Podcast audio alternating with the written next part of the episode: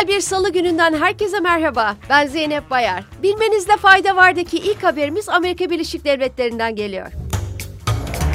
Beyaz Saray'dan yapılan açıklamaya göre ABD'de Covid-19 aşı zorunluluğu kararının federal çalışanlar ve hava yolları ile seyahat eden uluslararası yolcular için 11 Mayıs itibariyle sona ereceği bildirildi. Yapay zeka alanında önemli isimlerden biri olan bilim insanı Jeffrey Hinton'ın yapay zekanın oluşturduğu tehlikeler hakkında yaptığı uyarı ile devam ediyoruz. Konu hakkında BBC'ye röportaj veren Hinton, yapay zeka alanındaki tehlikelerin bazılarının çok ürkütücü boyutta olduğunu ve sohbet robotlarının yakında insan beyninin bilgi kapasitesini aşabileceğini söyledi.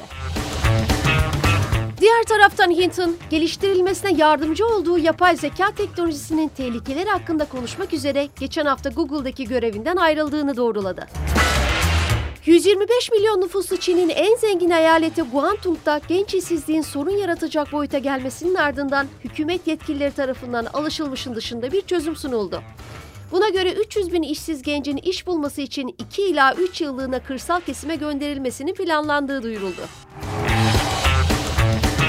Eyalet yönetimi geçen ay yüksekokul mezunlarını ve genç girişimcilerin kırsal bölgelerde iş bulmasına yardımcı olacağını açıklamıştı.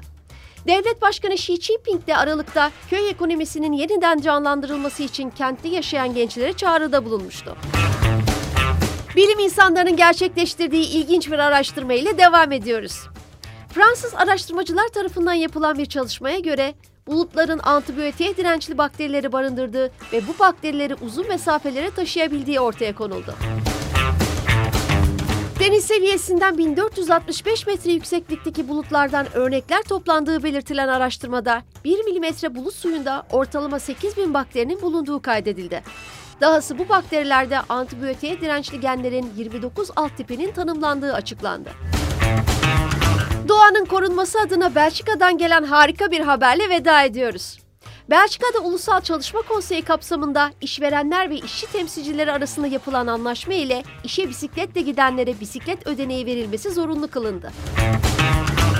Buna göre çalışanlar 1 Mayıs'tan itibaren işe bisikletle gitmeleri durumunda işverenlerinden kilometre başına 0,7 euro ödenek alacak. Bu ödenekten verginin de muaf tutulacağı açıklandı. Yeni uygulama ile ülkede bisiklet kullanımının daha da yaygınlaşması bekleniyor. Bugünlük bu kadar. Yarın tekrar görüşmek üzere. Hoşçakalın.